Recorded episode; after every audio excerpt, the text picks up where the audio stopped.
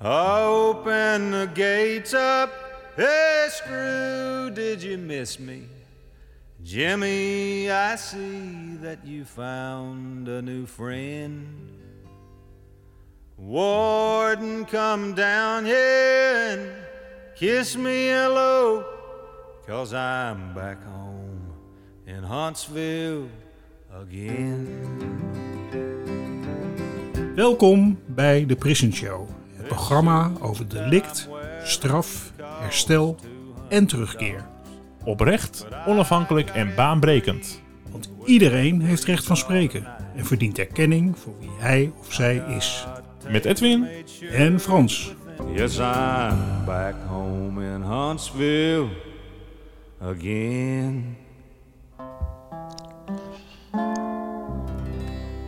Ja, dan met zo'n country muziekje en dan in Westzaan. En dan zie ik Frans met die, met, die heeft een cowboyhoed opgezet als de, deze jingle speelt. En dan zijn we echt in het Wilde Westen. Welkom bij een nieuwe aflevering van Prison Show podcast. En ehm, Frans, je gaat me weer aan eh, hele bijzondere mensen voorstellen. Zeker. Maar, Wie heb je deze week uitgenodigd? Ja, Edwin, maar ik wil het toch even vertellen, want je had het over een cowboyhoed. Ja, En ehm, we zitten niet op de, op de prairie. De prairie is hier verderop. ja. Eh, dat is waar ik woon. We zitten nu op de Zaanse bouwplaats. En eh, nou, dat is echt een geweldige locatie met een eigen parkeerplaats en een, een, eh, conferentiecentrum, een soort trainingsruimte met een sportschool en appartementen hierboven en een goede keuken.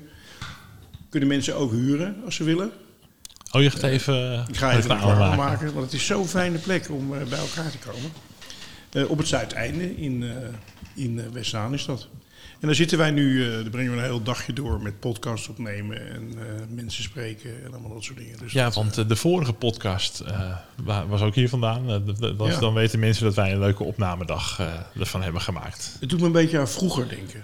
Aan vroeger, toen had je van die buurtcentra en allemaal dat soort dingen, weet je wel? Met Ja. zo'n zo'n sfeer. En er is, een soort, er is ook een expositie op de, op de wand hier. En van die oude meubels en zithoek. En eh, met van die eh, kraak, kraakmeubels. Het is, eh, ja, ik, zo. hou, ik hou ervan. 60 Super. jaar. eh, En er zijn weer eh, twee nieuwe mensen, voor mij nieuwe mensen aangeschoven. oh ja, Je, je gaat ze voorstellen aan mij, hè? zeker weten. En aan de luisteraar Nou, natuurlijk. het is eigenlijk toeval dat ik als spreker terecht kwam op een bijeenkomst van de European Prison Education Association. Ehm, twee oude bekenden van mij, Annette Bakker en Ed Sandman, die hadden me uitgenodigd.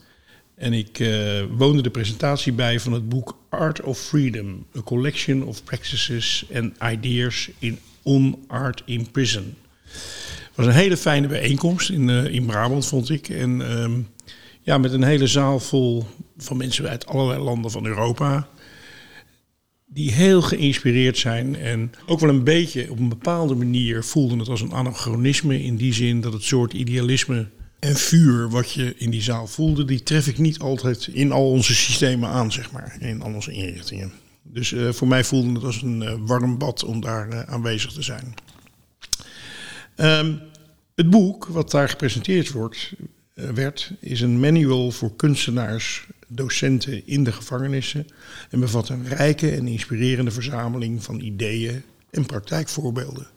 En echt wel een boek, want ik heb het zelf ook gekregen, wat meer aandacht verdient dan, eh, dan er nu voor is.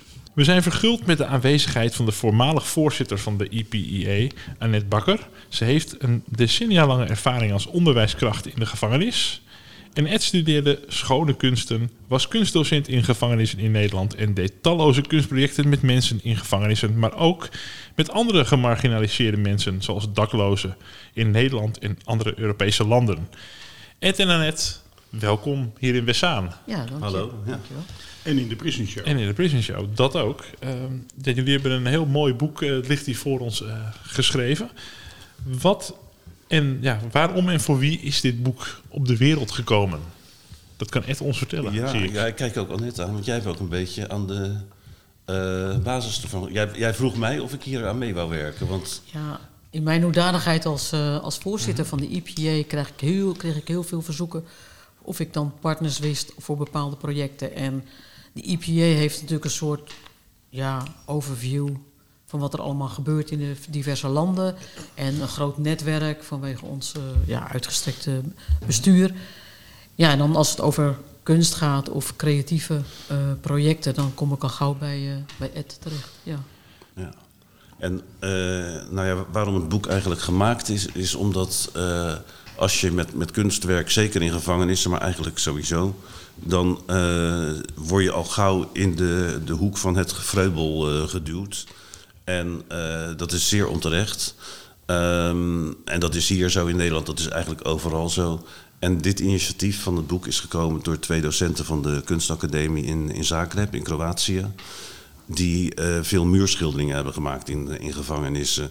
En, en zij liepen daar ook tegenaan van ja, wij- worden niet serieus genomen en we willen eigenlijk iets neer kunnen leggen van eh, nou, het komt niet uit de lucht vallen. Er is eigenlijk een soort traditie en eh, het gaat ergens over. En zij hebben eigenlijk ehm, ja, subsidie aangevraagd om, om, om dit boek dan te, te schrijven, zodat als ze ergens over de drempel komen, dat ze dit bijna als een soort visitekaartje kunnen neerleggen. Moet je kijken, hier gaat het nou je ziet het ook maatschappij breder wel. Hè? Dat ja, kunst het is maar een beetje een leuke hobby. En als je daar je geld niet mee verdient, doe je het maar als hobby naast, eh, hè, naast je krantenwijk of iets anders waar je geld mee verdient. Maar dat, dat belang, dat is juist bij zoiets waardevols als kunst, is het niet eh, heel concreet te benoemen zoals, ja, waarom bouw je huizen? Ja, we moeten in huizen wonen. Maar dat, dat, dat is dan moeilijk. En dan lijkt me dit een enorme tool om, daar, eh, om daarbij te helpen. Wat je nu zegt, ehm, mensen hebben een heel ander beeld in hun hoofd als wat kunst tegenwoordig is. In, in een aantal, eh, nou onder andere de kunstacademie Rotterdam, die ik vrij goed ken, ehm, daar gaat het heel erg over de kunst en de verhouding tot de maatschappij. Wat kan kunst voor de maatschappij betekenen? En daar kan je als student afstuderen, ik zeg maar wat, op het ontwerpen van eh, hulpmiddelen, zodat mensen met een handicap seks kunnen hebben. Daar, daar is iemand op afgestudeerd een aantal jaren geleden. Nou, dat is niet hetzelfde als een schilderijtje wat aan de muur Dan is het heel toegepast, de dat gaat- toegepaste ja, vormgeving. gaat heel erg over van de kunst en de relatie tot, tot de maatschappij. En die relatie die zien heel veel mensen niet. Eh, terwijl ik denk dat het ontzettend krachtig is als die kunst op een bepaalde manier eh, wel projecten doet die een relatie hebben tot de maatschappij. Of dat nou een gevangenis is of dat het met daklozen is. Of, nou goed, daar gaan we het over En, en hebben. in een gevangenis lijkt me kunst is natuurlijk een uiting. En misschien nog wel belangrijker, omdat je je daar heel moeilijk kan uiten. Wat is eigenlijk, ja, dan gaan we misschien al heel erg naar de, de kern van het boek, maar wat is de, het, het belang van kunst in de gevangenis? Ja, dat, dat, dat kan heel erg eh, verschillend zijn. Het heeft misschien voor een aantal mensen een soort eh, eh, individueel belang. Ehm, kijk, heel veel jongens die in de gevangenis zitten, die hebben te horen gekregen van ik kan helemaal niks. En dat gaat ook nooit wat, wat worden. Getroubleerde achtergronden, laten we het zo maar zeggen. En dan als ze een schilderij maken, of ook als ze muziek maken of toneelstuk, maakt eigenlijk helemaal niet uit. Dan pakken ze eigenlijk zelf de regie. En dat is iets, dat is een hele nieuwe stap voor hun. En dat, die stap kunnen ze eigenlijk nergens anders zetten. Want als ze eh, gaan sporten, ja, dan, dan ligt die bal, dan ga je tegen schoppen, vind het prima, weet je. Dat, of of als ze, als ze Nederlands hebben, dan is er een boek of een cd in de, in de computer en dat ga je dan doen. Maar dit gaat over de regie pakken en als je dat kan vertalen naar de regie over je eigen leven. Als je iemand kan confronteren met zijn kwaliteiten, dan is dat best wel... eh, ik denk dat dat ontzettend belangrijk is. Mag Wordt ik er- daar even op aansluiten? Ja, ja, Want tuurlijk. Ik denk dat eh, wat je nu zegt over eh, kunst, ik denk dat je die lijn gewoon door kan trekken. Dat je die ook bij de sport kan hebben. En dat je die ook bij het eh, formele onderwijs kan hebben. En het, het regie pakken. Want het is eigenlijk gewoon dat er ruimte moet zijn voor de persoonlijke ontwikkeling en de. en, en, en dat is het begin van, ja, van de diploma's halen en een, een resultaat boeken dat voor anderen ook zichtbaar is. En ik denk dat kan via kunst, dat kan via sport, dat kan via muziek, dat kan via toneel, kan via mijn Nederlandse lessen net zo goed. En ik denk dat het eh, veel meer over gaat van hoe zie je die, eh, zeg maar die activiteiten en wat maak je daarvan? Want ik kan natuurlijk een boek neerleggen en zeggen van nou, ga maar je opdrachtjes maken. Ja, dat, dan, dan, ga, dan gaat het nergens over. Ik bedoel, dan, er moet wel een visie achter zitten. En eh, ik denk dat ik het heel erg met jou eens ben. Van op het moment dat je dat serieus oppakt, wat je ook doet, eh, dan geef je de persoon de ruimte om zich te ontplooien. En om zichzelf te gaan leren zien. En, En waardes te gaan zien die anderen nooit gezien hebben. En En, en eh, het lijkt mij, ik weet het klopt hoor, maar mensen eh, nemen het serieus op, pakken het serieus op als ze het zelf willen, kunnen kiezen, als het bij ze past, als ze het leuk vinden en Ja. interessant vinden. ik denk dat er heel veel mensen zijn die naar de sport gaan, die niet naar onderwijs komen. Of, nou ja, er is al geen kunst meer in de gevangenissen, dus dat is er al uitgehaald. Dus daar voor je kun je niet meer voor kiezen. Maar eh, de mensen komen bij onderwijs die niet naar de sport gaan, bijvoorbeeld. Of, dus ik denk dat het ook goed is dat, dat die keuze er is. Dat je niet iedereen eh, wordt blij van, eh, van sport en niet iedereen wordt blij van eh, onderwijs. Ja, maar toch is er voor mij één groot verschil. En ik, ik wil je niet tekort doen, Annette, maar binnen sport liggen de regels vast. Ik bedoel, je weet, dan sta je buitenspel, dan is het, je moet hem daar in dat mandje gooien. En met kunst is alles open. Dus niemand zit op jou te wachten. Niemand zegt jou, je moet dat plaatje natekenen. Dat initiatief ligt heel erg bij, bij jouzelf. En eh, dat is voor mij een ding wat, wat kunst te bieden heeft en wat een andere eh, discipline niet of, of veel minder eh, te, te Ik bieden denk dat er heeft. verschillen zijn, dat ben ik heus wel met je eens. Er zijn verschillen. Ehm, en, en elke discipline, elke activiteit richt zich op andere doelen. Maar het, het, voor mij, wat ik bedoel, is het dat het uitgangspunt moet zijn dat je krachten vindt waardoor, eh, en dat je die naar voren brengt, waardoor die persoon iets gaat zien van zichzelf wat hij eerder niet wist. En dat hij daar een soort, soort ja, voor zichzelf een soort eh, waardigheid eh, aan ontleent. Of, en ik denk, natuurlijk ligt dat met sport anders. En ik werk nu in het PPC, dat is een penitentiair psychiatrisch centrum. En, en daar zie ik dat de sport ingezet wordt veel meer op individuele basis, waarbij de ontwikkeling eh, echt heel divers kan zijn. En ik, in groepsactiviteiten zal dat gewoon minder zijn. Maar ook daar kan je zien dat je misschien niet heel goed bent in andere dingen en in de sport bijvoorbeeld wel kan excelleren. Nou, Maar dat weet je vaak al. Hè? Je weet vaak al. Oh, kijk, ik kan wel aardig een balletje trappen, want dat heb je bij spreken op straat al gedaan of bij de voetbalvereniging. Ja. En ze kwamen bij mij over de vloer zonder dat ze dat nooit gedaan hadden. Ja. En dan gingen ze wat doen. En dan, hé, hey, ik, ik kan dit. Ja. Ja, sommigen niet natuurlijk, maar er waren een aantal mensen die iets, iets van zichzelf ontdekten. Een Ja. kwaliteit die ze nooit, nooit gehad Ja. hadden. en, En dat vond ik altijd heel, heel krachtig eh, als dat nou ja, gebeurde. het is ook geen wedstrijd wie het meeste eh, openingen biedt en zo. Maar ik denk, eh, da- dat is precies de reden waarom het heel jammer is dat die tak van sport, Ja. die activiteit er gewoon nu niet meer is. Ik hoorde een keer iemand zeggen van. ehm, ehm, zonder een vorm van, van creativiteit, hè, eh, wa- wat voor vorm dan ook, hè, ehm, kun je jezelf niet een andere toekomst verbeelden. En kun je eigenlijk ook niet eh, voorbij de barrières komen waar heel veel mensen voor staan.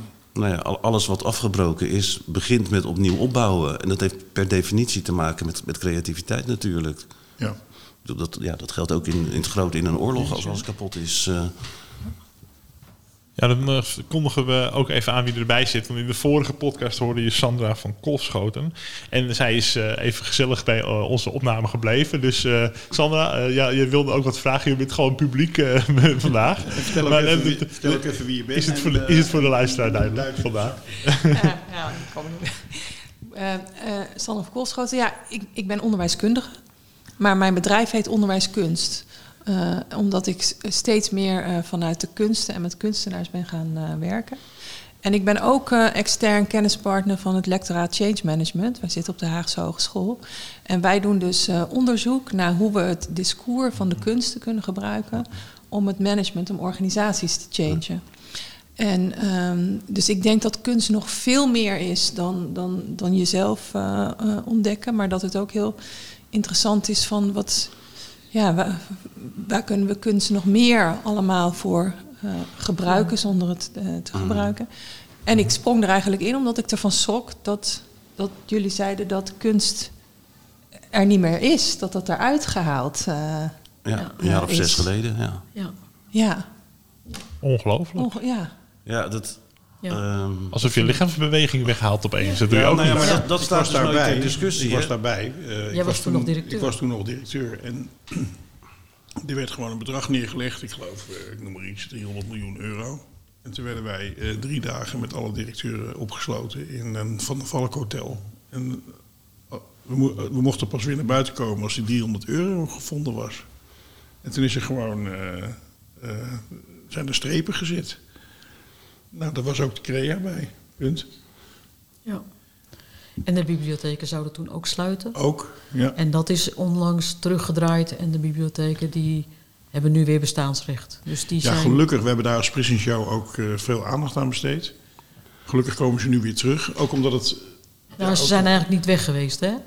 Ze zijn eh, altijd nog wel gebleven. Alleen er is verder niet zo in geïnvesteerd. Nou, er zijn niet geïnvesteerd. Hè? Dus als je geen bibliothecarissen hebt en dergelijke... dan kan je ook de echte, de, de echte functie van Ja. de bibliotheek nee, absoluut, uitoefenen. absoluut. Ja. Nou ja, en het is wel interessant omdat wat we toen gedaan hebben was eigenlijk, eigenlijk onvoorstelbaar. Ja, die, die, die bibliotheek kon helemaal niet weg, want er werd verondersteld dat, eh, dat men wel met e-books kon, eh, het kon redden. Maar dat kan helemaal niet, want dan moet je iedere keer weer een e-book kopen per gedetineerde bijvoorbeeld. Dat is praktisch al eh, Moet je heel erg e-readers ingewikkeld. hebben. Nog even, je moet e-readers hebben. Het is ook je haalt ook hele belangrijke functies uit die inrichting weg en Ja. het allemaal maar op. Dus het kon helemaal niet, Ja. zeg maar. Ja. En eigenlijk kan het weghalen van Crea ook helemaal niet. Ja, ik heb het altijd gezien als een soort laaghangend eh, fruitplukken of zoiets. eh. Snel scoren. ja, terwijl, Ja, terwijl een ik, een ik, kleuter met een aardappelschilmesje, weet je wel? Ja, Gewoon, dat- eh, maar- niet weten wat je doet. Nee, maar het gekke is dat eh, er is gewoon volgens mij niet doorgerekend. Want ik ken een aantal mensen. Ik heb nog af en toe krijg ik eh, via Facebook of zo'n berichtje van een eh, oud gedetineerde of zo. Die weten mij dan wel te vinden. Nou, dat, dat zijn er één of twee per jaar. Ik bedoel, het gaat niet om grote aantallen. Maar die zegt, nou, ik heb er echt wat aan gehad en ik ben heel anders gaan kijken. Ik ken een paar jongens. Eh, Twan, je kent hem ook. Die nou met, Ja. met de randgroep Twan jongeren... Bakermans. Ja, ja. Ja. Ja, nou ja, maar ik bedoel, zo zijn er nog een aantal. ja. En je weet zelf, een gedetineerde kost, weet ik veel, 120 per dag of zo aan eh, euro's. Nee, Of veel maar meer, 220 van. Maar, Oh, nou ja, nou ja Dus maar goed, dan heb je het over, ne- 200, heb je het ja. over 90.000 euro per jaar. Dus, dus als, als door, door de activiteit die, mij, die ik aanbied, een jongen een jaar later recidiveert, heb je mij al terugverdiend. Twee. dubbel en dwars. Ja. Ja, en, en zo wordt er niet geredeneerd. En ik, ja, dat is omdat de horizon misschien maar een paar jaar verderop ligt als, als je beleidsmaker bent. Maar ik heb dat echt eh, als heel erg kortzichtig eh, Ja. ervaren. Ja, dit is een leerboek voor eh, docenten eigenlijk hè, en voor kunstenaars. De voorbeelden die erin staan, die vind ik eigenlijk zo... Het is zo'n rijkdom van mooie voorbeelden... waarin je eigenlijk zelf al heel snel, ook als je er niks van af weet... overtuigd raakt van het belang van wat er gebeurt. Ehm, hoe is dit boek tot stand gekomen? Ehm, ja, dat is eigenlijk wat ik net begon te vertellen met, met die twee eh, Kroatische, Kroatische Ja, docenten van de academie. Die eh, zoiets hadden van ja, hier moeten we wat mee doen. En die zijn op zoek gegaan naar Europees geld. Dus een Europees eh, programma, dat heet Erasmus Plus. Dat is eigenlijk voor onderwijsfondsen. En zij hebben daar een subsidie voor weten te krijgen om twee boeken. Dat was echt waar ze, waar ze, wat ze aangevraagd hebben, wat ze gekregen hebben. En toen hebben ze in een aantal Europese landen, want dat is ook een soort eis van het eh, subsidieprogramma, dat je partners in verschillende landen hebt, eh, mensen gevonden. Nou, ik was dan in Nederland met, eh, met Peter, oud-docent van PI Lelystad. En ehm, even kijken, nou die twee docenten dan. Er waren twee Poolse psychologen die eraan meegeschreven hebben. En een, een, een docent aan de academie, nee sorry, aan de universiteit in Budapest heeft eraan meegeschreven. En we hebben een beetje taken verdeeld. Van jij schrijft over de geschiedenis van kunst in gevangenis. Jij schrijft over kunst en therapie. eh, jij schrijft over eh, kleuren in gevangenissen. En jij schrijft over de psychologie van de gedetineerde en wat kunst daarvoor kan betekenen. Dus het is eigenlijk een soort bundel geworden met eh, ja, een aantal dingen die ook op zich, artikelen die op zich ook wel een beetje los van elkaar staan, maar die wel verschillende facetten belichten van ja, wat kunst in gevangenis kan betekenen. Maar het is niet compleet, want er valt eigenlijk nog veel meer over te, over te zeggen. En dat is ook, ik heb zelf, ja, ik wist er al veel van, maar ook best wel een soort onderzoekje gedaan van wat, wat bestaat er allemaal in de wereld en eh, voor literatuur. En ehm, nou ja, dan blijkt dat er zoveel is, maar je kan nooit alles vinden. Dat, eh, je, je zit een beetje te klikken op internet, maar ja, je ziet alleen maar waar je ongeveer de bovenste tien eh, dingen die Google geeft. En misschien is nummer 11 wel interessant. Dus er is eigenlijk veel meer dan eh, wat ik beschreven. Maar er zit wel een hele duidelijke draad in, in, in wat je gaat, eh, gaat vinden als je gaat zoeken. En, en, en dat is eigenlijk het verhaal van dat het ontzettend waardevol is en heel erg veel kan opleveren. Zowel financieel gezien, ehm, voor de maatschappij, hoe je het, hoe je het zeggen wil, ehm, als voor de, voor de individu. Ja. Dus het werkt eigenlijk, het kan echt naar twee kanten, kanten werken. En er is ook best wel heel veel onderzoek naar gedaan. En toen ik zelf eh, voor DEI werkte, toen werd op een gegeven moment gezegd: van, ja, het is een, niet evidence-based. Maar dat is helemaal niet waar. Er is van de jaren 80 af allerlei onderzoek gedaan. eh, dat het wel evidence-based is, maar ja, je, je, je roept er maar wat bij om, om je eigen standpunten te, te onderbouwen of zoiets. Ja, ik heb, ik heb ehm, eh, in de FOBA, toen ik daar directeur was, had, had je een hele grote crea. Daar Ja. ook even er was geweest ben. Ja. Eh, ik noemde dat de ziel van de inrichting. Ja.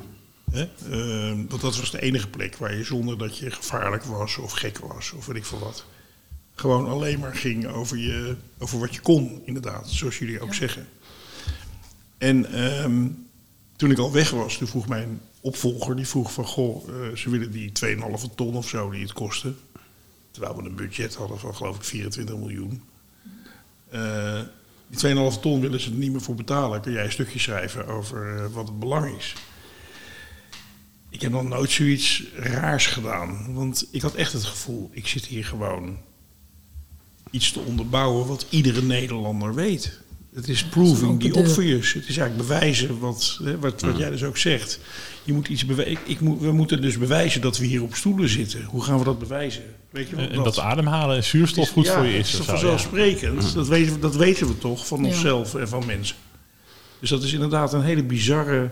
Ja. En ik denk dat je gelijk hebt. eh, ja, eh, er moest geld gevonden worden. En Maar wat is er met dat stukje gebeurd dat je geschreven heb ik toen ingediend. En ehm, eh, het, is, eh, het is inderdaad ook eh, eh, helemaal afgebouwd. En als je ook in Zaanstad naar de Crea gaat kijken. Althans, zeker toen het er net was. Ik weet niet hoe het nu is. Ja, dan zie je gewoon een... een terwijl daar, daar in de FOBA had je allemaal kunstwerken overal hangen. En allerlei de verschillende dingen die de mensen konden doen. Het is nu alleen in het PPC, dus dat is zeg maar de voortzetting van de FOBA. Maar ja, daar zag je ruimtes. eh, Ik ben er een keer geweest, zag je eh, dus betonnen ruimtes met, met raampjes bovenin. Dus niet eens rechtstreeks eh, eh, daglicht. En wat tafels waar wat eh, papiertjes eh, met tekeningen lagen. Dat, dat was het. Het was heel verdrietig eigenlijk om daar te komen. Ja. Troosteloze omgeving in plaats van een inspirerende omgeving Ja, met ja. kleuren en tekeningen aan de muur. Of, Ja, ik, ik vind het ook zo vreemd dat ik, ik kom dan wel eens in gevangenis in het buitenland en dan kom ik ergens in een van Oost-Europees land en dan denk ik van, goh, jullie hebben ons links ingehaald. Ja. ja, dat is, dat is Ja, toch chockerend waar. eigenlijk. Dat is echt waar hoor. Ja. Ja. Ja. Ja. Wordt er heel veel, ehm, ik, ik, ik- ik neem aan dat in de gevangenis door gedetineerden ook veel kunst wordt gemaakt. Ze schrijven verhaaltjes of gedichten, ze tekenen in een schriftje. Ik denk dat 9 van de 10 eh, eh, cellen wel een, eh, dat je daar wel zoiets kan tegenkomen. Is het ook jullie ervaring? Dat je Nee. toch wil uiten of toch wil... Ik, ik vind 9 van de 10 wel, wel veel. Maar ik, ik, ik denk dat er wel een aantal mensen zoiets hebben van... Ja, als je niks anders te doen hebt dan tv kijken... Dat op een gegeven moment weet je dat wel. En sommige mensen hebben een aandrang om, om te tekenen. Ik bedoel, mijn vrouw, Dat als je mijn vrouw een hoor. Dat papiertje geeft... en ze zit aan de telefoon, dan gaat ze krabbelen. Oh, leuk. Ja. Ja, dat, dat, dat, dat, dat zit gewoon heel diep. Dat is Ja, gewoon ja. De, de Neandertaler die een eh, kruikje maakt en daar wat streepjes in zet ter decoratie. Dat is ook, voor mij is het wat ons mensen maakt. Gewoon die neiging om, om je op de een of andere manier te uiten. En eh, vaak kom je daar niet aan toe als je een heel jachtig leven hebt. Maar die jongens in de gevangenis, die hebben tijd en die gaan dan... Ja, gedichten worden best veel gedichten. Of ze gaan inderdaad tekeningetjes maken. En, eh, Of een dagboek geschreven of dat soort dingen. In ieder geval. Songteksten. ja, Songteksten, ja. Songteksten Rap- en rap, raps. eh, zeker ook tegenwoordig. Eh, dus het is ook heel menselijk om zoiets te willen doen. En dat, ja, wat ik zeg, dat geldt heus niet voor alle mensen. Maar er zijn een aantal die dat, die dat dan krijgen. En dat, eh, Ik ja, heb het nu heel functioneel gezien dat ik door de hele bias door bordjes zie hangen van ik weet wie die gemaakt heeft. En die, die hangen bijvoorbeeld bij de medische dienst ook op als van eh, wacht, wachtruimte of eh, dat soort dingetjes. En ik weet, die, die leerling die kwam bij mij ook voor een- gewoon zijn Nederlands les. Maar die heeft allemaal mooie dingetjes met randjes versierd. En die heeft hij allemaal uitgedeeld aan de verschillende personeelsleden. Om op te hangen op hun deuren van... even wachten. Of examens. Ik kreeg ook, mocht ik ophangen als ik dan examen had. Maar dat is heel functioneel. Maar dan heeft hij wel gekleurd en getekend. En Een mee... gegeven aan zijn omgeving. Ja, Hij zegt, eh, dat is misschien wel handig. ja, ja, ja, ja, mooi. Leuk. Ja. Hey, als je nou, ehm, het boek staat vol met voorbeelden, hè, maar eh, zou je er één of misschien twee uit willen pikken waarvan je zegt van nou, dat is toch wel heel bijzonder. jou niet, niet uit Nederland, maar gewoon eens een keer ergens in Europa of zo. Wat je zegt van nou, Nou ja, wat, wat ik zelf een heel bijzonder verhaal vind, is eh, het verhaal van eh, Tom McGill. Dat is een, een Iers eh, filmmaker, maar hij, hij is eigenlijk begonnen in de, in de gevangenis. En hij is ten tijde van ja, alle, alle toestanden in Ierland met, met de katholieken en de protestanten. Toen hij is opgegroeid in een gewelddadig milieu. Hij was protestant. En hij werd in een cel geplaatst met een, eh, een katholieke hongerstaking. Ik bedoel, dat was grote eh, nieuws overal en best wel heftige toestanden. En eh, die, die hongerstaker die had zoiets, jongen, het is het allemaal niet waard. Je moet, maak je niet druk, ga iets doen met je leven. En toen is hij, hij zoiets, ik wil altijd acteur worden, dus ik, ik ga acteur worden. Is daarvoor gaan studeren. Heeft op een gegeven moment film gemaakt, eh, geïnspireerd op, op Shakespeare. Die heet eh, Mickey B, en dat staat voor Macbeth. Waarin hij eh, het hele verhaal van Macbeth in, in een Ierse gevangenis eh, situeert en ge- gefilmd heeft. en ja, die, die man, ik, ik heb een aantal keren heb ik hem ontmoet. Die is echt van, ja, van tot iemand met ontzettende zeggingskracht heeft hij zich ontwikkeld. Maar ook door zijn, zijn verhaal en dat hij in die gevangenis zo'n hongerstaker tegenkomt. En eh, ja, dan gaat doen wat hij eigenlijk altijd wilde. Maar van, waarvan hij dacht van ja, maar dat, dat heb ik eigenlijk helemaal niet in me. Want ik ben maar... En dat hij dat van een katholiek moet horen dan. Ja, nou ja, maar dat is ook wel een bijzonder Dat element. haalt dan ook Dus, ja, spanningen weg, zeg maar. ja. Dus dit is, dit is een, ja, zo ken ik nog wel meer dat zijn voorbeelden. mooie verhalen. Ja, dit is een heel bijzonder verhaal is dit. Ja. En dit zijn, eh, alhoewel het klinkt als iets heel unieks, Nee, dat is het is niet. het, is het dat niet, hè? Nee, dat is het niet. We komen het heel veel tegen. Ja. ja. Ja, dat er gewoon hele talentvolle, eh, fantastische mensen in die baaien zitten. En als ze zich om, kunnen ontplooien, nou, dan eh, denk je van, jeetje, Mina zeg. Ja, Nou, mooi. Ja, er is ook een verhaal van een eh, Italiaanse regisseur, Armando Punzo. En die woonde tegenover de gevangenis in Volterra. De gevangenis in Volterra is een oud fort uit 1500 van de, de Medici's nog. eh. En hij had zoiets, ik ga, mijn, eh, ik ga een theatercompagnie beginnen. En ik, ik steek hier gewoon de straat over. Ik ga aan de overkant vragen of ik in die baaiers een, eh, een toneelgezelschap kan opzetten. Nou, dat is gebeurd. En eh, hij kreeg eigenlijk vrije hand. Hij heeft, hij heeft jarenlang echt ja, gewoon vijf dagen per week met gedetineerden met toneel gewerkt. Maar ook echt, ze gingen, hij ging dan met gedetineerden alles van Shakespeare lezen. En er waren mensen zonder opleiding. En dan gingen ze discussiëren van herken je je in eh, nou, wat hier gebeurt aan de, dat omkopen of dat elkaar bedriegen. Herken je, nou, er waren mafiosi, die waren uit Zuid-Italië naar het noorden geplaatst. Dus die kwamen met allemaal verhalen dat het raakte aan hun eigen leven. En dan maakten ze hun eigen toneelstuk. Voerden ze op in de gevangenis. kwamen mensen uit heel Italië naartoe om te kijken. Ik heb daar ooit over gelezen. zo ja. bijzonder. En Ja. er is één man, en ik weet echt even niet uit mijn hoofd... die gewoon ontzettend veel talent had. En eh, die eh, op een gegeven moment... zelfs in Italië hadden ze zoiets... Oh, dit is de nieuwe Robert De Niro. Deze man is zo goed. Ehm, die, eh, maar ja, goed, hij had levenslang, dus hij mocht er niet uit. En eh, toen is die, eh, hebben ze een Italiaanse oplossing gevonden. Hij mocht bij alle grote Italiaanse gezelschappen spelen. Maar als hij in Rome speelde, moest hij s'avonds naar de gevangenis in Rome aanbellen. Van ja, ik moet weer even hier zo slapen. En de volgende dag stond hij op de planken met, met groot applaus. Dat kan alleen maar in ja, Italië. dat, zou, dat zou in Nederland niet kunnen. Maar Geweldig. ja, geweldig. Ja. ik zou echt moeten nakijken hoe die heet. Ik weet het even niet uit. Ja, nou, heel, heel goed verhaal, heel goed verhaal. Hey, ehm, we hebben het al even gehad over de ontwikkelingen in Nederland. Hè? Eh, in, in onze hele manier van denken is, is eigenlijk de crea in de gevangenis eh, gesneuveld. Ja. Hè? Ehm, eh, kun je iets zeggen over ehm, eh, de ontwikkeling in Europa? Hè? Want jullie zijn een Europese organisatie. Wat zie je zo gebeuren in Europa op dit gebied? Waar komen de. eh, ehm, ik zag me- mensen uit Engeland, uit Oost-Europa en uit Zuid-Europa. Wat Ed al zei, ik denk dat wij wat dat betreft, zeker omdat we natuurlijk al zes jaar stilstaan, omdat er niks meer gebeurt, eh, gebeurt nu in elk land eigenlijk wel meer dan bij ons.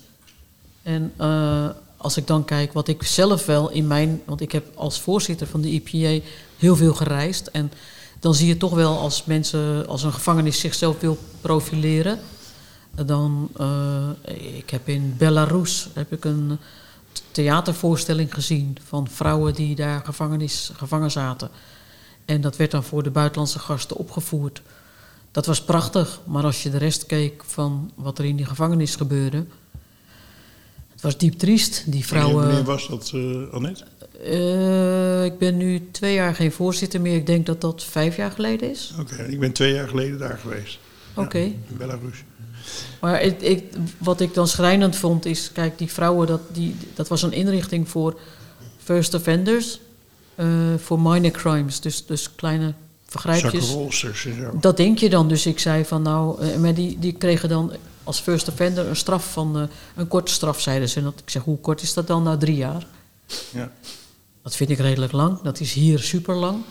Eh, maar dat was ook first offender. Ik zeg, ja, maar wat is dan een minor crime voor jullie? Dat was dan slecht moederschap. Ik dacht, oké, dus dan zorgt die vrouw niet goed voor die kinderen. Om welke reden dan ook. Er is heel veel armoede daar en werkloosheid. En dus dan werden ze drie jaar in zo'n werkkamp gezet.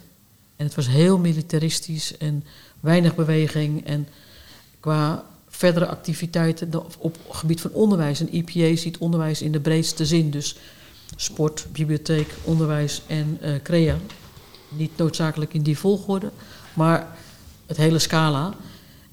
Er, was een eh, kappersopleiding. Ze hebben ons ge- ge- ge- gestuurd naar een ruimte waar twee kapperstoelen staan en twee spiegels. Verf was nog nat, dat kon je nog ruiken. Het was net ingericht. Maar er was niemand die daar getraind werd, want ze hadden geen tijd, want ze moesten in het naaiatelier de hele dag werken en s'avonds waren ze moe. Dan mochten ze wel heen, maar dan waren ze moe. Nou, daar kun je dan van afvragen of ze inderdaad wel die keus gekregen hebben.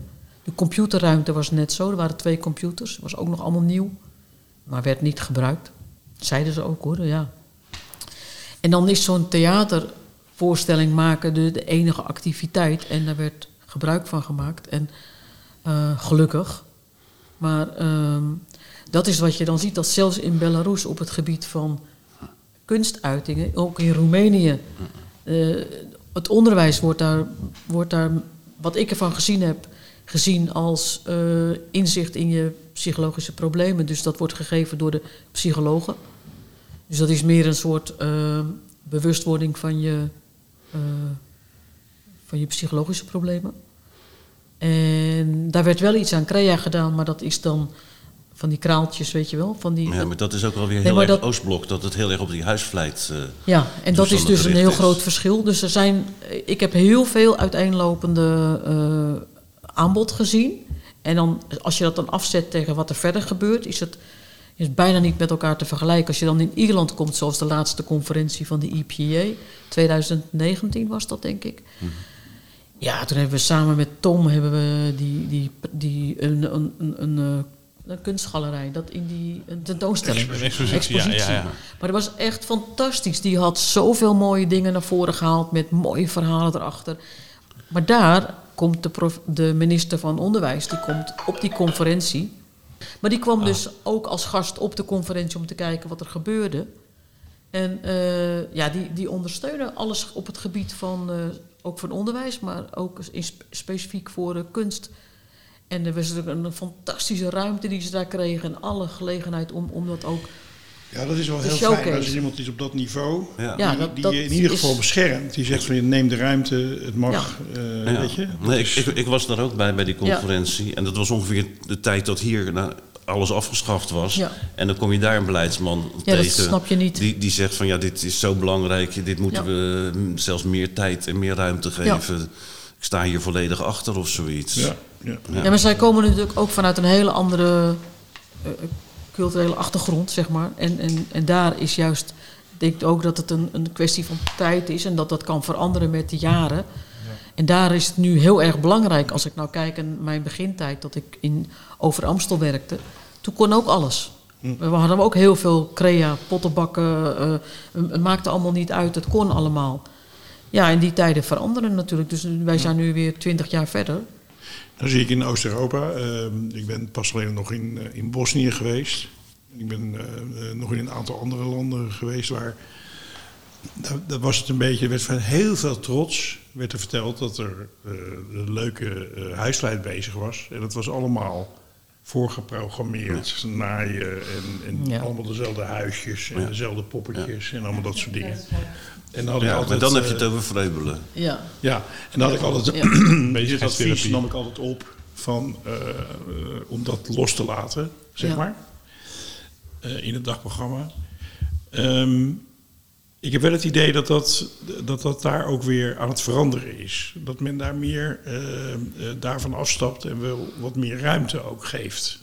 eh, om, om zelf dingen te doen. Hè. Dus bijvoorbeeld een moestuin bij de gevangenis en dat soort dingen. Dat is ook zo'n zo'n toch heel expressieve bezigheid. Hè? Want je bent echt bezig om, een, om te kweken en, en, en te onderhouden en allemaal dat soort dingen. Verantwoordelijkheid. Ja. Ehm,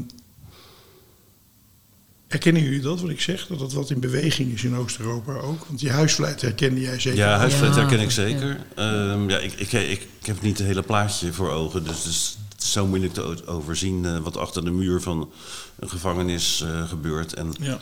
ik, ik heb een hoop gevangenissen gezien, ook in het buitenland. Maar ja, je ziet toch altijd maar wat ze je willen laten zien ook. eh. Dus ik vind dit wel eh, ik vind dit lastig om dat... eh, Plus dat eh, het is in heel veel landen niet. Kijk, bij ons zijn we georganiseerd via het ministerie van Justitie. In andere landen gaat het via het ministerie van Onderwijs, zoals Engeland en, eh, en Ierland. En eh, België gaat het allemaal via de organisatie, landelijke organisaties die lokaal dan wel eh, zijn geborgd, maar eh, voor volwassen educatie. Maar in heel veel Oost-Europese landen gaat het via NGO's. En dan is het maar bij de toevalligheid van de NGO die in die ene gevangenis werkt, die kent niet eens de NGO die in die andere gevangenis. En die communiceren niet met elkaar. Dus er is niet noodzakelijkerwijs ook een lijn vanuit beleid. En dan, dan krijg je natuurlijk een, net wat, wat de markt aanbiedt en wie het initiatief neemt om iets te gaan ontwikkelen in een gevangenis.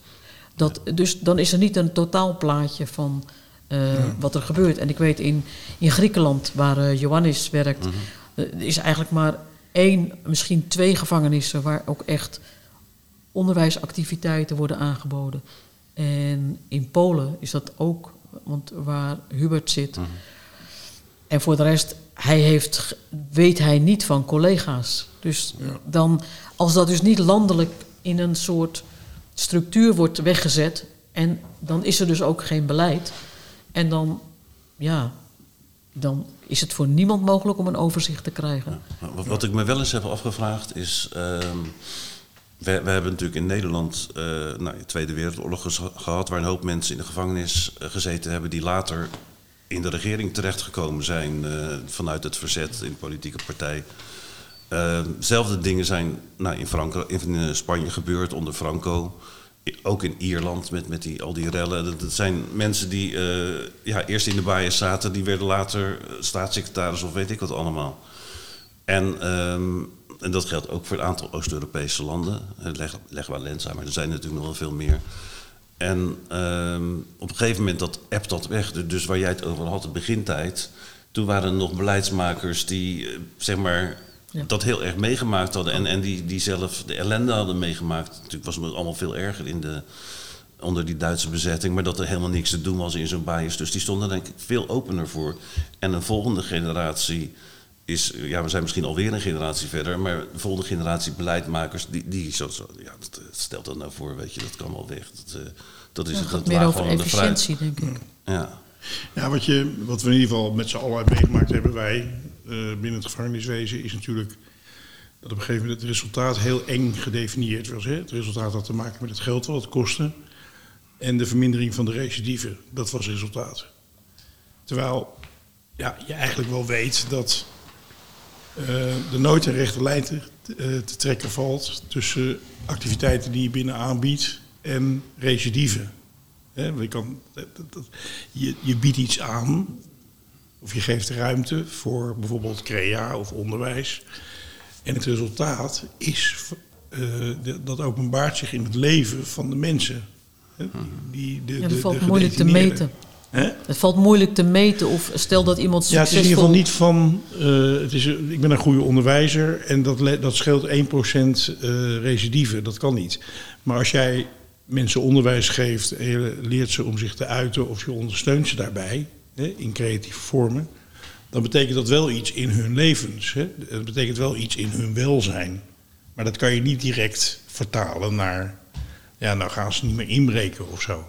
Ja, maar ik denk dat het ook heel erg samenhangt. Het is een totaalplaatje. En ik vind wel dat wat ik de laatste tijd gemerkt heb, is uh, dat als docent werk ik nu veel meer uh, in een team van mensen die allemaal het DNR-plan moeten invullen, zeg maar. En dus de noodzaak om van elkaar te weten wat je aan het doen bent met die gedetineerden is groter geworden.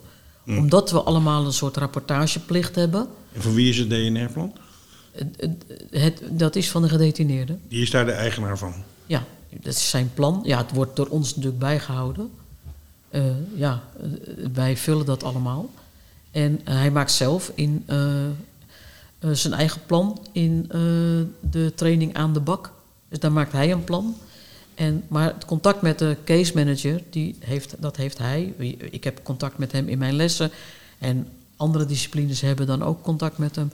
En dan dat, dat moet wel meer samenhangen nu. Ik merk nu veel meer dan voorheen dat als ik iets, iets inzet, een bepaalde studie, dat, dat je bijvoorbeeld zegt, nou dat komt mooi uit, want hij doet daar en daar ook dat. En dat hangt niet meer los aan mijn toevallige blik op zijn ontwikkeling op, op studiegebied, zeg maar. Dus ik denk dat er wat dat betreft en uh, dat dat beter is dan dat we voorheen uh, kon ik natuurlijk uh, met een gedetineerde een plan maken voor voor zijn onderwijs. Maar toen was de sky the limit. En dan had je ook mensen die gingen stapelen. Die denken, oh, doen we nu maar dit, doen we nu maar dat en doen we nu maar dat. En, en nu moet daar wel een beetje lijn in zitten. Dat je, dat je ja, ik heb, ik heb, uh, ik heb bijvoorbeeld uh, contact met een, uh, een, hele lange gestrafte wekelijks. Ja. En die wil zich gewoon ontwikkelen. Ja. Dus wat jij stapelen noemt, is voor hem gewoon een, een soort avontuur waar hij waardoor hij geestelijk gezond blijft. Omdat hij gewoon Snap ik helemaal. zich kan blijven ontwikkelen. Snap ik helemaal. En dat, dat, maar dat, daar kan best een lijn in zitten. Ik bedoel, ja. dat kan. Nou, ik, had het boek opengeslagen en dat viel dan op uh, artist, art-based interventions, wat natuurlijk niet uh, toevallig is. En um, ja, wat mij ook altijd raakt als je met kunst bezig bent en je gaat samen maken, dat je ook iets in, in gemeenschap doet en in community building. En ook in het, in het hier en nu zelf iets verandert in de, in de omgeving. Niet alleen van, van het individu, maar van, van de groep. Hè. Als je samen een toneelstuk maakt of je maakt samen een expositie. En um, het opdoen van een uh, gemeenschappelijk, ook weer evidence-based onderzoek, het opdoen van een gemeenschappelijke esthetische ervaring, dat, dat brengt ook beweging en, en verandering. Dat is dat is echt super. Uh, ja, super wat, wat, jij nou zegt, dat, dat is echt heel erg mijn, mijn ding, eigenlijk kan ik wel ja. zeggen. Volgens mij zit je ook te kijken in het stuk wat ik geschreven ja, heb. Oké, okay. nou ja, dat, ja, ja, dit, nou, dat is geen toeval. Ja. Dus. Ja, dat maakt niet uit. Nee, maar ja, prachtig. Ik, ik ben op een gegeven moment, ja, zeg maar, ja, nee, ik heb dat niet zelf verzonnen, maar met een aantal mensen zijn we gaan zeggen van ja, als je met elkaar een, een toneelstuk maakt, dan gaat het erover dat je met elkaar aan het samenwerken bent. Dan gaat het erover dat je op tijd moet zijn, want anders kan je niet beginnen. Dan gaat het erom dat je misschien je huiswerk moet doen, omdat je tekst anders niet. Dan loopt het, het loopt gelijk vast. Als jij niet doet uh, wat je moet doen, je moet flexibel zijn, want je hebt een fantastisch idee, maar iemand anders heeft een ander idee, wat misschien minder goed is, maar wel in het toneelstuk past. Dus dat ja, je moet je met een tegenslag kunnen omgaan. En al dat soort dingen, we noemen het soft skills of zo. Dat is volkomen absoluut essentieel als je in deze maatschappij wil functioneren. Het, het gek genoeg is het niet wat wij op school leren, want op school leren we alleen maar kennis. Maar eigenlijk om succesvol te zijn, is die soft, zijn die soft skills ontzettend eh, belangrijk. Dus dit is precies wat ik altijd gezegd heb. We kunnen die kunst gebruiken om soft skills te, Ja, te ja. ontwikkelen. En, en dan, dan, dan, dan begrijpt de gevangenisdirecteur het ook. Want die wil ook dat er een link gelegd wordt met werktoeleiding. En dat is eigenlijk wat je dan aan het doen bent. Want eh, als je eenvoudig werk hebt, ik, zeg maar wat een glazenwasser of zoiets. Zo'n glazenwasser, zo'n bedrijf, die zegt... nou, ik kan jou in een halve dag wel uitleggen hoe je die ramen moet zemen. Maar het is, als het jouw bedrijf is, is het belangrijk dat die jongen van, vandaag op tijd is... en dat hij morgen komt, dat hij kritisch kan kijken van... ziet het er goed uit, heb ik het goed gedaan? Dat hij in een team past. En, dat, dat soort dingen is veel belangrijker. En dat, daar kunnen we die kunst voor gebruiken. Maar Ed, dat doet me heel erg denken aan de tijd dat we nog, eh, ik denk vier jaar daarvoor, voor de, voor de conferentie in 2019, dat we bezig waren met, eh, met PRIS ook, met die ehm, ontwikkeling van die, het vastleggen van die soft skills. Ja. En dat is dus ook wat nodig is, blijkbaar, in deze maatschappij. Dat je, ja, wij, wij als formeel onderwijs worden heel erg afgerekend op certificaten die we halen. Ja. Terwijl voor mij gaat het daar helemaal niet om. Maar jij had juist weer nodig dat je die soft skills die je gewoon voor je neus zag gebeuren, dat je een systeem had kon gebruiken om die soft skills ook in beeld te brengen, zodat je kon laten zien aan anderen die er niet bij waren dat daar echt iets gebeurd was. Ja. Nou ja, goed. Het is eigenlijk een verhaal over van goh, ehm, eh, eh, wat vraagt de huidige samenleving? Of wat, maar eigenlijk nog veel meer, wat, wat wordt gevraagd door de huidige systemen? En door degenen die de baas zijn, zeg maar. Hè? En die bepalen wat er geld krijgt en wat niet. Eh, ik denk dat we, en dat, dat komt in onze podcast ook regelmatig naar voren. Onder andere eh, de vorige keer toen we het over eh, mensen hadden die kinderen hadden die een levensdelict hadden gepleegd. En dan gaat het om jeugd. En jeugd staat iedere dag in de krant vanwege het geweld en wat er allemaal misgaat. We zijn ook in een tijd dat we ja, het nade- echt, echt het besef dat we dingen anders moeten gaan doen. eh, willen we echt eh, eh, met onze jeugd aan de, iets, iets betekenen voor onze jeugd en voor de volgende generaties. Ook dat is best wel, best wel aan de hand op dit moment. Hè? Ja. En dat het niet alleen maar om dat soort kengetallen en resultaten gaat, maar dat, het, ja, dat je op een of andere manier toch ook heel erg moet aansluiten bij de behoeften van de mensen die, ja, die je binnen hebt. Ja, maar als je, als je mensen in beweging wil krijgen, dan, eh, dan is het in het voordat je echt ergens naartoe kan gaan werken, is het zaak dat je hem open krijgt. Dat je, en of je dat via kunst. Want wij hebben heel vaak gezegd wel van wat jullie doen bij de kunst is, is zeg maar de opstap en het klaarmaken, klaarstomen voor ook dingen zoals die wij doen, die wat meer in het ja. Kan nog niet Nee, maar goed, zijn. dat is voor ja. ons natuurlijk. Maar, maar dat, je, dat je kan zeggen, het kan een, kan een opstap zijn naar, naar eh, formelere certificaten en, of opleiding of wat dan ook. Maar ook het meer het, het, het gewoon iemand laten nadenken over wat wil ik nou eigenlijk? Wat, wat, eh, niet wat wil iedereen met mij? Of waar word ik op, maar gewoon wat wil ik nou eigenlijk zelf? En eh, waar ben ik nou goed in? En eh, nou ja, die, die, die, die link die ben je nu, nu dus kwijt. Dus nu het hele informele stapje. En, en nou ja, dat is jammer. Nou, dus ik denk dat het waar is wat je zegt, dat, dat iedereen, en dat, ge- dat geldt even goed voor mij hoor, in, in de puberteit eh, naar volwassenheid bijvoorbeeld, je hebt gewoon op een gegeven moment ruimte nodig om je eigen weg te vinden. En dan moet je eh, fouten maken, je moet een beetje de grenzen opzoeken, je moet experimenteren. Ja, anders kom je er nooit achter wat jouw weg is, zeg maar. Nee. En dat, dat speelt eigenlijk ook in ieder proces van mensen die eh, eh, dingen een plek moeten geven om verder te kunnen of bepaalde barrières moeten overwinnen. Ja. En die ruimte, ik, ik denk inderdaad dat, dat ja, bijvoorbeeld kunstonderwijs en zo, en maar, maar ook onderwijs, wat, de dat zei je terecht denk ik in het begin, eh, wat op de goede manier gegeven wordt, sport die op een goede manier ge- ge- aangeboden wordt, ja, dat, dat zou die ruimte moeten kunnen bieden, zeg maar. Ja, want als je dat allemaal niet doet, dan wat doe je dan? dan Precies. is de, de detentie ook wat eh, een, een, een, een, eh, lege huls. Ja, Tijdcapsule waar, waar geen inhoud zit, zeg wat maar. hebben we dan nog te bieden? Wat bieden we dan? Ja, maar goed, ja, dat, het is dus wel gebruik maken van de tijd die je dan toch hebt. Dat zie ik heel veel gebeuren. En als jij nog zou kunnen werken, dan eh, je werkt, dan zou je het helemaal zien gebeuren. Maar ik zie dus heel vaak gebeuren dat ze zeggen, nou, buiten zou ik dit niet doen. Ik geef heel vaak... Ja. we- er is een, een heel groot laaggecijferdheid probleem in Nederland. Want we Ja. hebben het allemaal over laaggeletterdheid. Maar laaggecijferdheid is een minstens zo groot probleem. Een dyscalculie, zeg maar. eh, Dat je met de, cijfers dansen van je ogen. Of, Dat is, Is het weer- anders? Dyscalculie dan, dan is net als dyslexie, dan heb je gewoon die problemen en dan, dan, dan zie je het allemaal niet, of dan werkt het anders. Maar is lage lage cijfertijd dan? cijfertijd is dat je eh, niet alleen niet de rekensommetjes kan maken, maar je, je komt in je dagelijks leven zoveel dingen tegen van korting van 10% en dat je niet kan uitrekenen wat dat is. Eh, maar dat je, dat je eigenlijk je functioneren, in je functioneren belemmerd wordt omdat je niet weet waar het allemaal over gaat.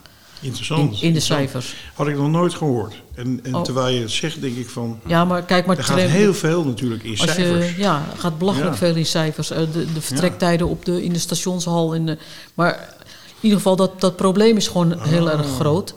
En, eh, maar als ik mensen aan het rekenen krijg... en dan zijn er methodes die je kunt gebruiken... die gebaseerd zijn op het, zeg maar het bredere perspectief van, van cijfers in ons eh, leven. Bijvoorbeeld dat ze zeggen, nou we gaan deze wand gaan we, gaan we schilderen. Oké, er staan er twee plaatjes. Bij de gamma is, dat zo, is de potverf zit zoveel liter in, de kost zoveel. En bij de karwei zit er minder liters in. Kost ook, welke is nou, welke moeten we nou hebben? Hoeveel hebben we eigenlijk nodig? Hoeveel, hoeveel vierkante meter is dat eigenlijk? En heb je dan één, één laag nodig of twee? Nou, dat soort dingen. Heel praktisch toegepast. Ja, op maar gewoon wat je dus dagelijks tegen zou kunnen komen. Of een, Nee, recept best- of zo. Ik heb er ook best moeite mee, met dit soort dingen. Ja, Maar als ik dan... Het natuurlijk Nee, maar moet allemaal maar dus- logisch zijn. Maar, Ja. ja. Maar dat, er is heel veel, qua ons onderwijs ook, gaat wel naar de taal uit, maar dat rekenen, dat valt een beetje weg. Maar ehm, eigenlijk zou je, eh, als je dan soms met jongens aan het werk bent, dan zeg ik, nou, laat ze thuis maar niet horen dat je nu dit aan het doen bent, want dat hadden ze nooit gedacht. Nee, zegt hij, nee, we zijn toch een beetje, zijn ze nog zelf een beetje een weg aan het zoeken van dat ik nu dus echt gewoon aan het rekenen ben. Wie had dat gedacht? Maar ja, dat is eigenlijk ook wel triest, dat je dan een volwassen kerel bent en er maar omheen loopt, omdat je daar eigenlijk ook schaamte voor hebt. En Ik vind het best een heel belangrijk inzicht wat je mij nu geeft in ieder geval. Door dit Ja. te vertellen dat dit zo... eh, En Ja, en dan- je bent je er ook niet bewust van, dat heel veel mensen dan een trucje gebruiken. ja, eh, zo- om het niet te laten blijken dat ze daar problemen mee hebben. En dat is ook met eh lage letterdheid. Van, eh, oh ja, sorry, ik heb mijn leesbril niet mee. Ja, Kunt u even nou, vertellen wat daar staat? ja, terwijl je- ze gewoon niet je begrijpen kunt wat ze er van staat. tevoren Ja. bedenken, die smoesjes. Maar, en, en dan denk ik dus, dan gaat het er dus niet om dat je iemand dan de trucjes geeft van de tafeltjes laat leren en sommetjes laat maken uit een boek. Droge, maar dan gaat het erover om samen te denken van, en hoe groot ben jij dan? Oké, hoeveel keer kun jij tot het plafond? Weet je wel, ik kan er wel twee keer in. Hier. Nou, ik ben Ja, ik wat minder. 1,58, dus dan zal het wel drie meter wezen, weet je, wel, Ja, ongeveer. zo- ja. Maar dan ga je een beetje schatten en dan geef je ze ook tools om, Mhm. om zelfstandig te opereren in die gekke wereld van die cijfers. En, nou ja, dat, en dat vang je niet af met een certificaatje. Nee. Waar je dan trots op kan zijn van ik heb een certificaat. En, da- en dat is, ja, maar dat is voor mij wel een groter succes dan als iemand dan zegt, nou ik, kan nou, eh, ik weet nou welke pot verf ik moet hebben. Dan denk ik, nou dan hebben we ons doel bereikt. Hm. En dan kunnen we niet zeggen, dan tellen we niet mee in de cijfers, maar dan... Mhm. Ja, het scheelt natuurlijk een heleboel is- dagelijkse dingen. En ook in bij werk bijvoorbeeld. Ja. Als je Ja, dat geeft iemand wel weer vertrouwen dat ze denken, nou, ik hoef er niet omheen te lopen. Hm. Ik kan er nu gewoon op afgaan en mijn ding doen. Het duurt misschien wat langer, maar dat, dat kan je dan ook weer opbouwen. Dat je zegt, nou, dan duurt het maar langer. Oefen hier maar. Nou heb ik eh, met heel veel plezier naar jullie geluisterd. Hè? En ehm, ik, ik heb nog wel even een vraag van over het boek. Kunnen buitenstaanders dat ook bestellen? Eh, die zouden met mij contact kunnen opnemen. Oké. En ehm, officieel eh, is het eh, niet te koop. Ehm, maar onderhands. maar ze kunnen een, eh, een donatie doen aan, aan mijn stichting en dan, eh, dan kan ik ze het, het geven. ja, het wordt een beetje een creatieve oplossing. eh. Ja, prima. Maar kan ik een linkje in de show notes zetten? Ja, natuurlijk. Ja, dan eh, gaan we die even noteren zo. Dan, dat we jouw e-mailadres of website Ja, even noteren. Ja. Ja, want het is echt wel echt de moeite waard hoor. Voor iedereen die, eh, die geïnteresseerd is in dit onderwerp. Dat zijn twee boeken, toch? Het zijn twee Ja. boeken. Ja, één is meer over eh, ja, het verleden en weet ik wat allemaal. Eén meer praktisch als je echt als een- in de bias werkt. eh. Ja. ja. En de, en de laatste vraag, en dat is, dat is nog niet eens eh, een hele makkelijke vraag, is van, wat staat ons nu te doen om te zorgen dat dit, ja, dat, dat dit gewoon toch ook weer wat groter gaat worden, in, in- ook in Nederland. Ja, ik heb er niet. Ik heb wel een soort van antwoord erop. Dat is iets wat ik naar aanleiding van wat jij nu zegt wil vertellen. Ehm, ik ken een. eh, heb, nou, wanneer? Een, eh, een aantal maanden geleden ben ik een jongen tegengekomen in Den Haag. Die heet Mihai Po- Poskiui of iets dergelijks. Zijn achternaam weet ik niet helemaal zeker. Hij heeft Ro- Roemeense ouders. Maar hij werkt in. eh, hij is Nederland, hij is gewoon in Den Haag geboren. En ik, ja, ik vind het zo'n bijzonder verhaal dat ik het even hier wil vertellen.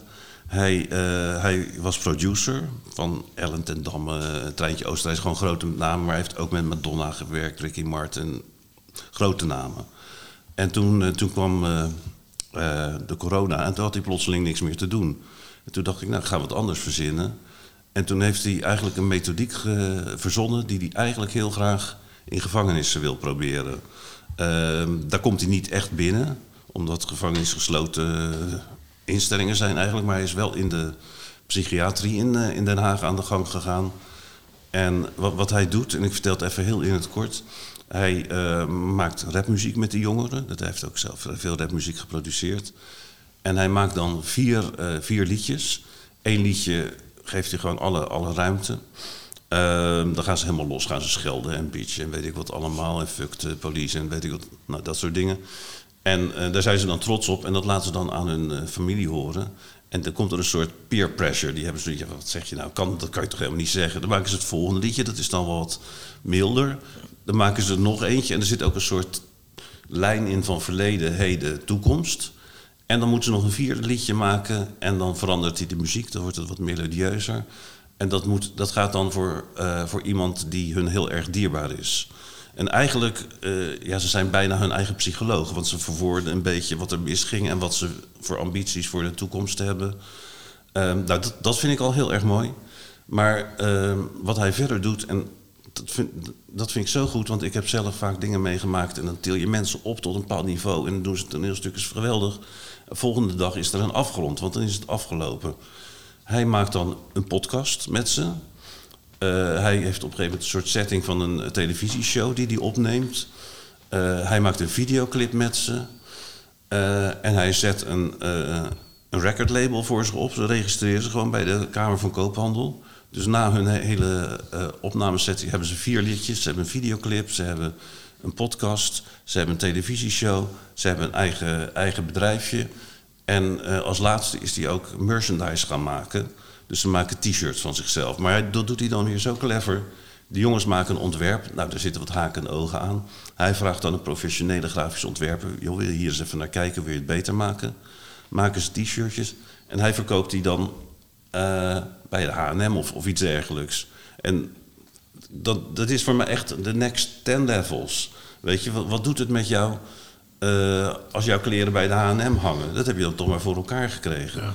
Of wat doet het met jou als jouw eh, muziek op Spotify staat... en daar hebben 10.000 mensen naar geluisterd. Dus wat dat betreft zijn we ook in een andere tijd ge- terechtgekomen... Waar, waar dat geldt, hè?